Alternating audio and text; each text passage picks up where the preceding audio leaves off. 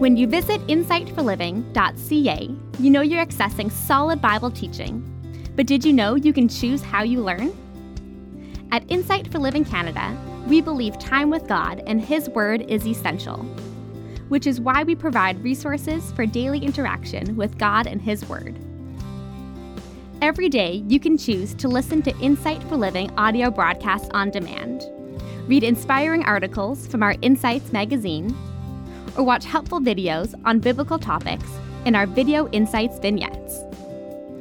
Insight for Today, our daily devotional email, is one of our most popular free resources.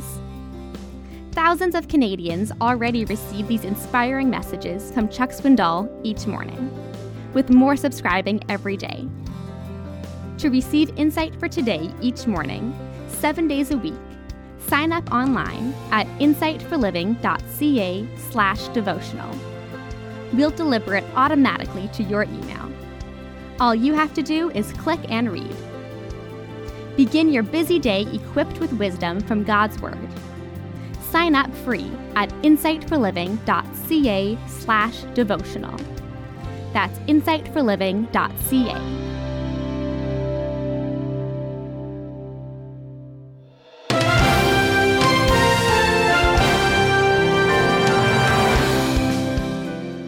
The second coming of Jesus Christ ignites our imagination. It's a spectacle that includes shock and awe. The mere thought of it boggles the mind. Well, today on Insight for Living, Chuck Swindoll continues his teaching series called Growing Deep in the Christian Life. In this study, Chuck reminds us that the imminent return of Christ should provoke far more than curiosity. The reality of our Lord's coming again should influence the manner in which we conduct ourselves each and every day. In that spirit, Chuck titled his message with a question Until he returns, what?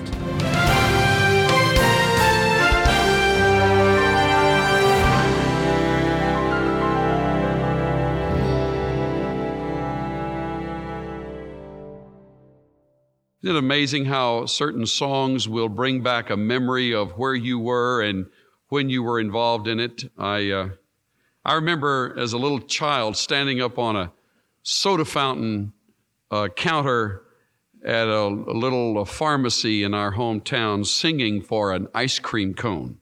And uh, the, uh, the fellow who ran the store said if we would sing, my brother and sister and I, if we'd sing loud enough, he'd put a double decker on it. I remember just screaming the song as I was singing it.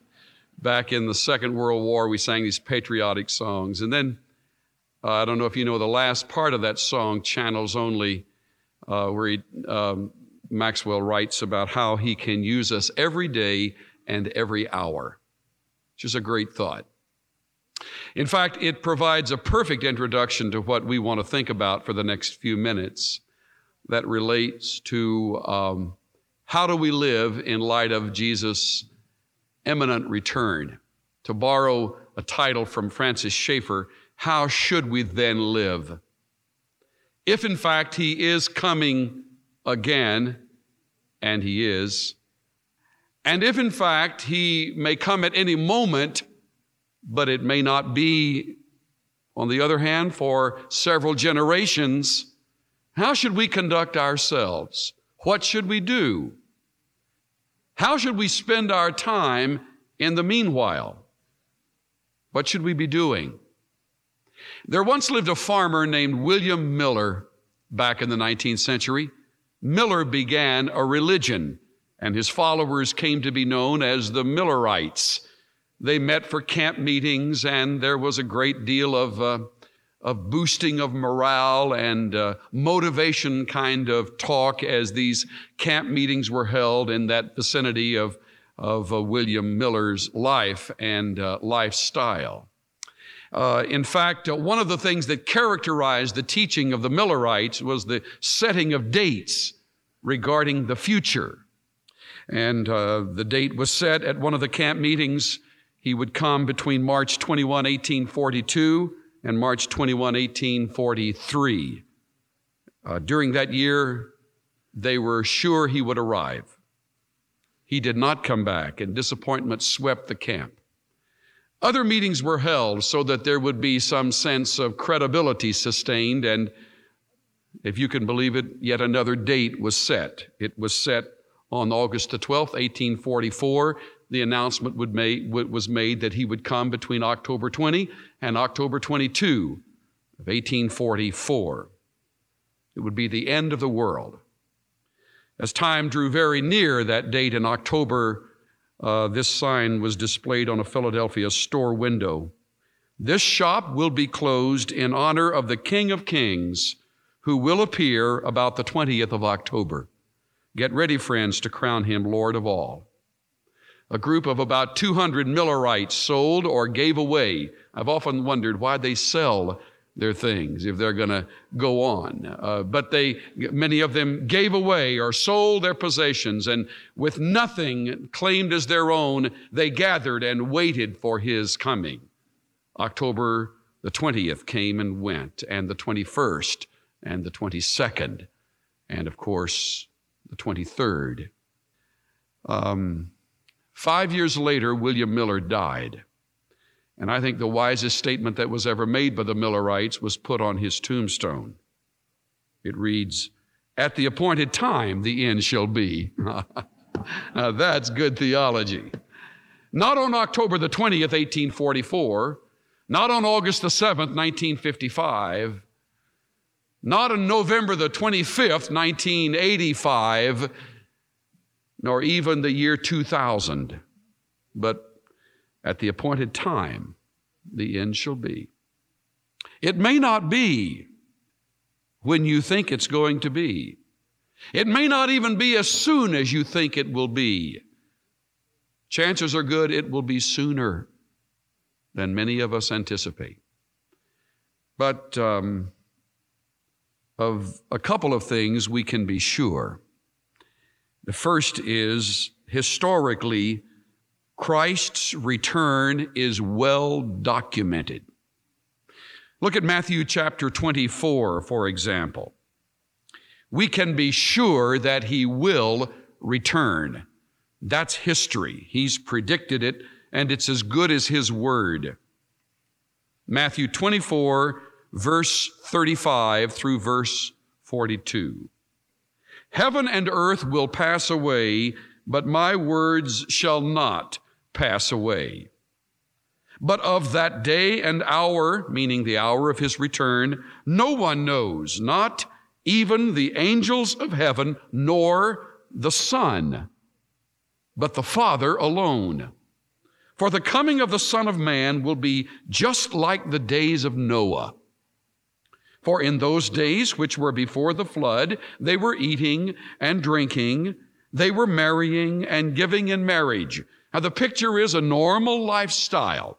People were working, people were sleeping, people were marrying, people were dying, people were being born, people were giving others in marriage. It was a normal, everyday lifestyle until the day that Noah entered the ark. And they did not understand until the flood came and took them all away. So shall the coming of the Son of Man be.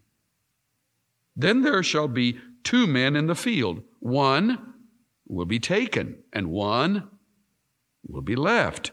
Two women will be grinding at the mill. One will be taken, and one will be left. Therefore, be on the alert, for you do not know which day your Lord is coming. Now, the point here is we may not know the time, but we know the fact. He is coming again. Now, before I go to the next thing we know for sure, let me add a clarifying word here. And I have Dwight Pentecost to thank for these comments from his book, Prophecy for Today.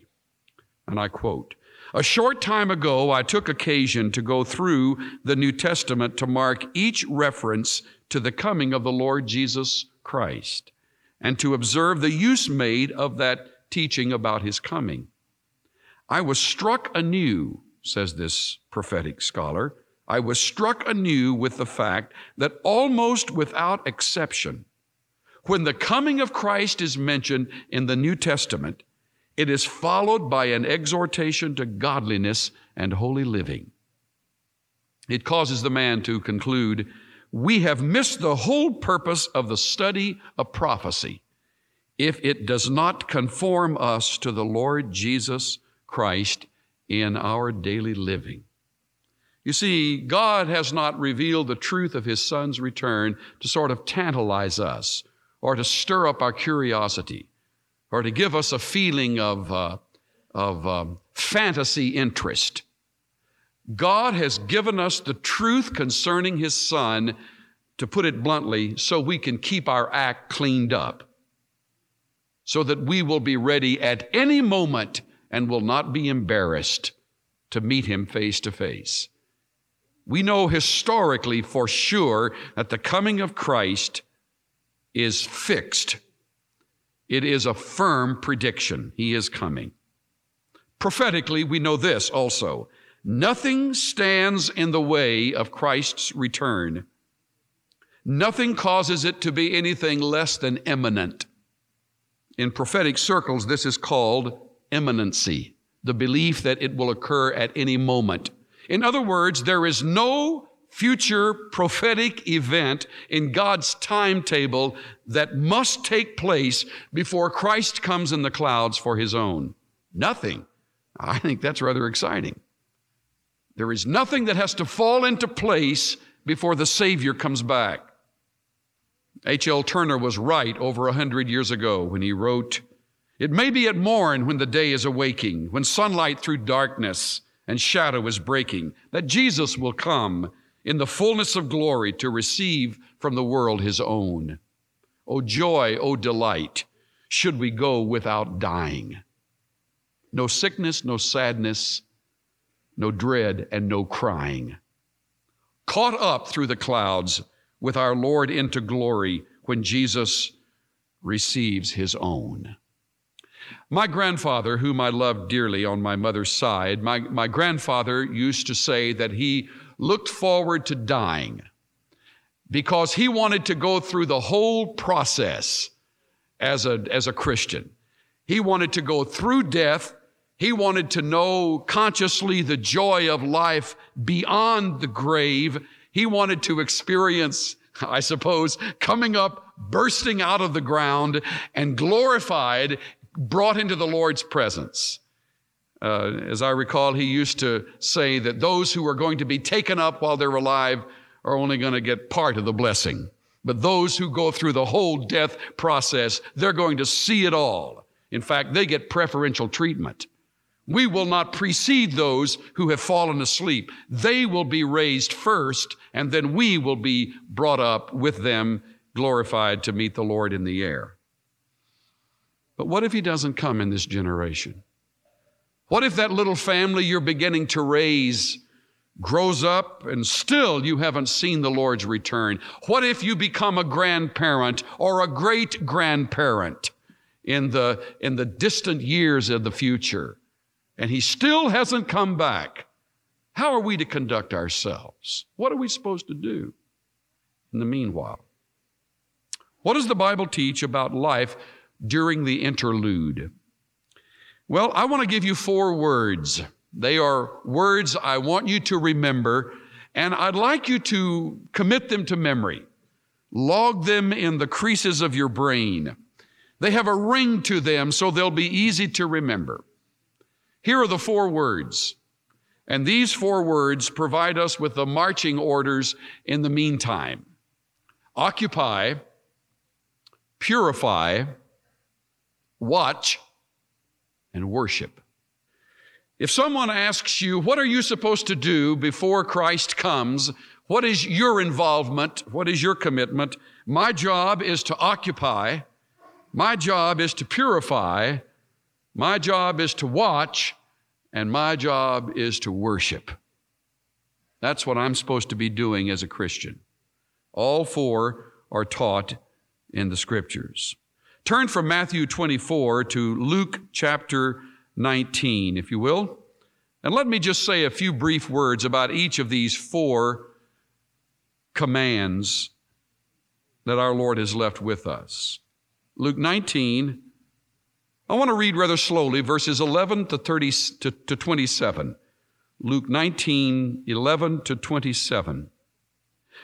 Jesus is the object of attention in this passage. And while they were listening to these things, Jesus went on to tell a parable because he was near Jerusalem. And they supposed that the kingdom of God was going to appear immediately. He said, therefore, a certain nobleman went to a distant country to receive a kingdom for himself and then return. And he called ten of his slaves and gave ten and gave them ten minas. You'll notice in the marginal reference that a mina is equal to about a hundred days' wages, nearly twenty dollars in those days. So he gave the first slave ten of those coins and said to them, Do business with this until I come back. You may wish to circle the words do business and put in the margin occupy. As I recall, the old King James Bible does render it in that manner. Take occupancy. Do business is a good rendering. Do business until I come back.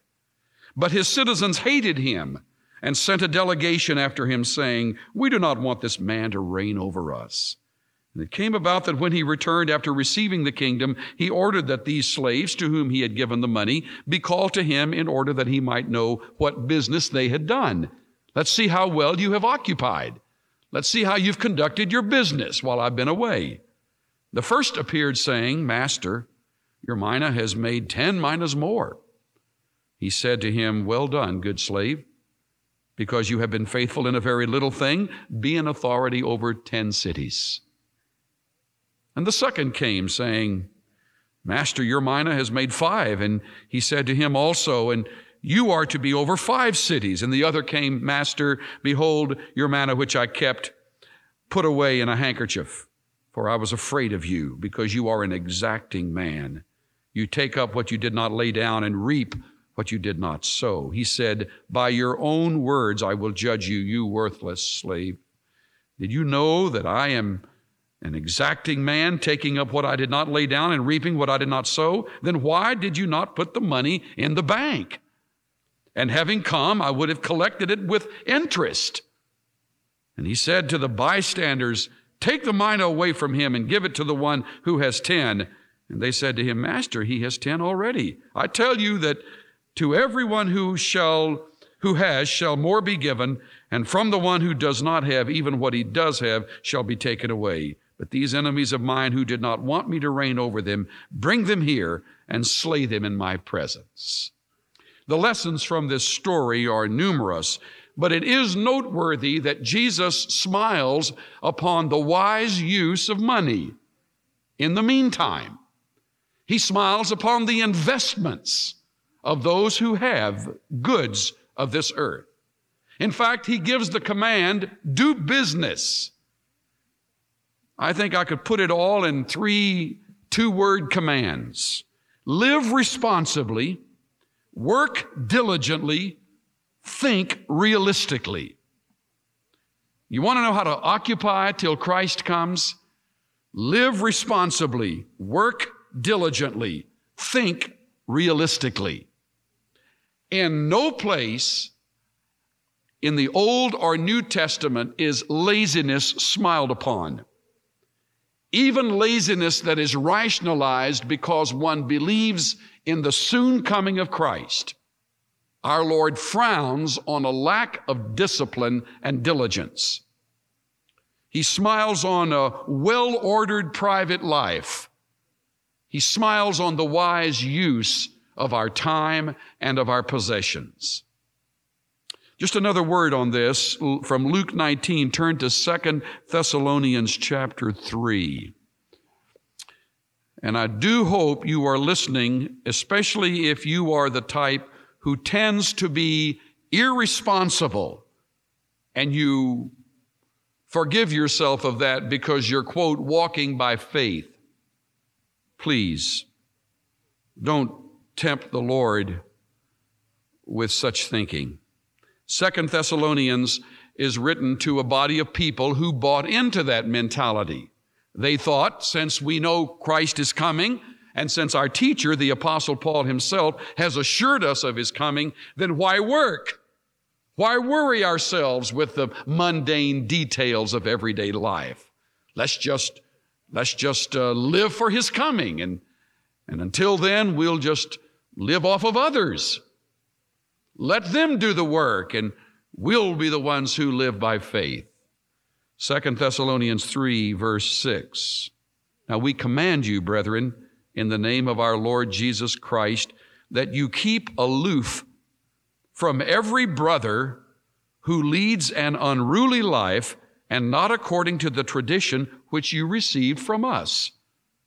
Now he explains that. For you yourselves know how you ought to follow our example, because we did not act in an undisciplined manner among you, nor did we eat anyone's bread without paying for it. But with labor and hardship, we kept working night and day, so that we might not be a burden to any of you. Not because we do not have the right, after all, he was an apostle, but in order to offer ourselves as a model for you, that you might follow our example. For even when we were with you, we used to give you this order. If I heard my dad say this once, it must have come to my ears hundred times.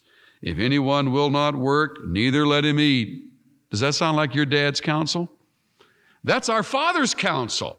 That's the, that's the word from our Lord. That's not some human counsel. Those who, those who eat are those who work. And if anyone does not work, neither let him eat. For we hear that some among you are leading an undisciplined life, doing no work at all, but acting like busybodies. Now, such persons we command and exhort in the Lord Jesus Christ to work in quiet fashion and eat their own bread. But as for you, brethren, do not grow weary of doing good. Then he adds a very strong word. If anyone does not obey our instruction in this letter, takes in this letter, take special note of that man and do not associate with him so that he may be put to shame. I call that straight talk, hard talk. Now, um, Every once in a while, you come across a dear brother that, that wants to sit on a hill and strum a guitar and eat bird seed and sing Do Lord and, and spend most of his life just gathering dew and watching the weeds grow up around him. Let him sing. Let him get his own bird seed.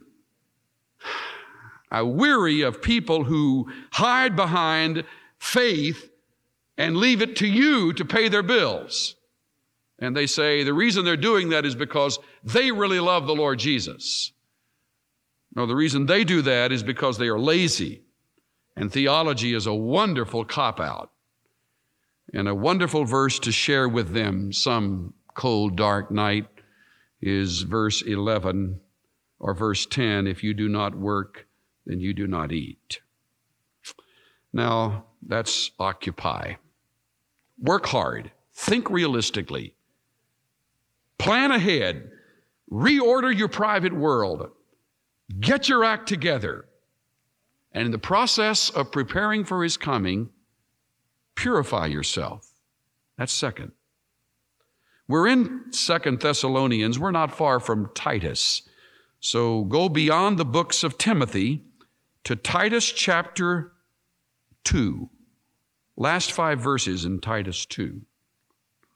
2:11 For the grace of God has appeared bringing salvation to all men instructing us to deny ungodliness and worldly lusts our worldly desires and to live sensibly righteously and godly in this present age.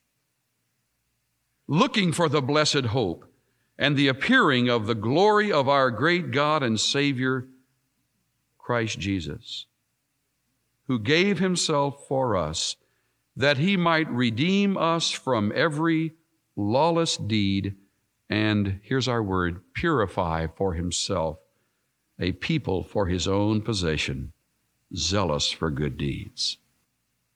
These things speak and exhort and reprove with all authority. Let no one disregard you.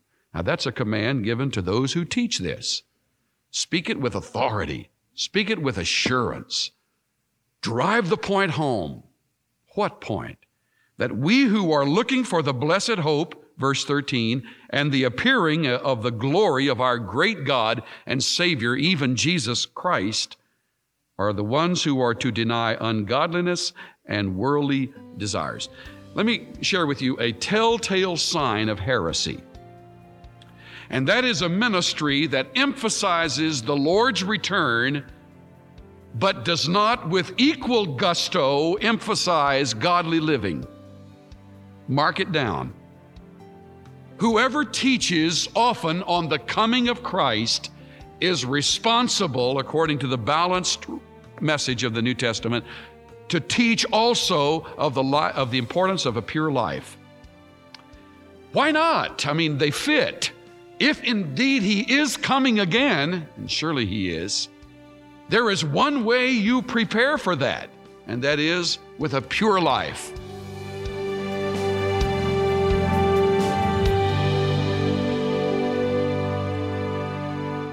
You're listening to Insight for Living and a message from Chuck Swindoll on the second coming of Christ. There's much, much more he wants to describe about the implications of this event, so please stay with us. A long time ago, Chuck made a statement in a message that's been quoted over and over again. In fact, it's possible you've seen these words in a frame. He said, I'm convinced that life is 10% what happens to you and 90% how you react. This brief statement is actually connected to a much longer message, and I'm happy to tell you it's included in a brand new book. Chuck's statement, of course, is not his personal opinion. Every piece of wisdom in the book is derived from the Bible, and we'd love to send you a copy today. The full title of the book is Life is 10% What Happens to You and 90% How You React. To purchase a copy today, go to insightforliving.ca. Chuck's personal mission on these programs is to help you align your attitude with the truth of Scripture. And these daily visits are made possible, of course, because people just like you give voluntary donations. We're especially grateful for our regular monthly givers. We call them monthly partners.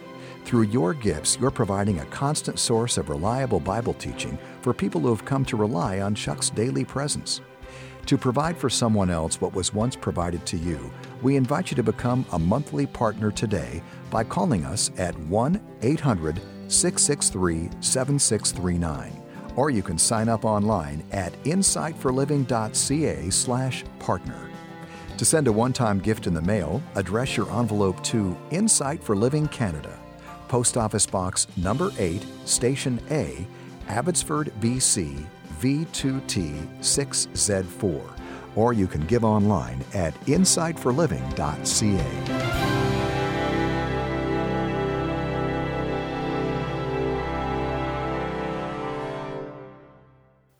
I'm Bill Meyer. Chuck Swindoll's classic series, Growing Deep in the Christian Life, continues Thursday on Insight for Living.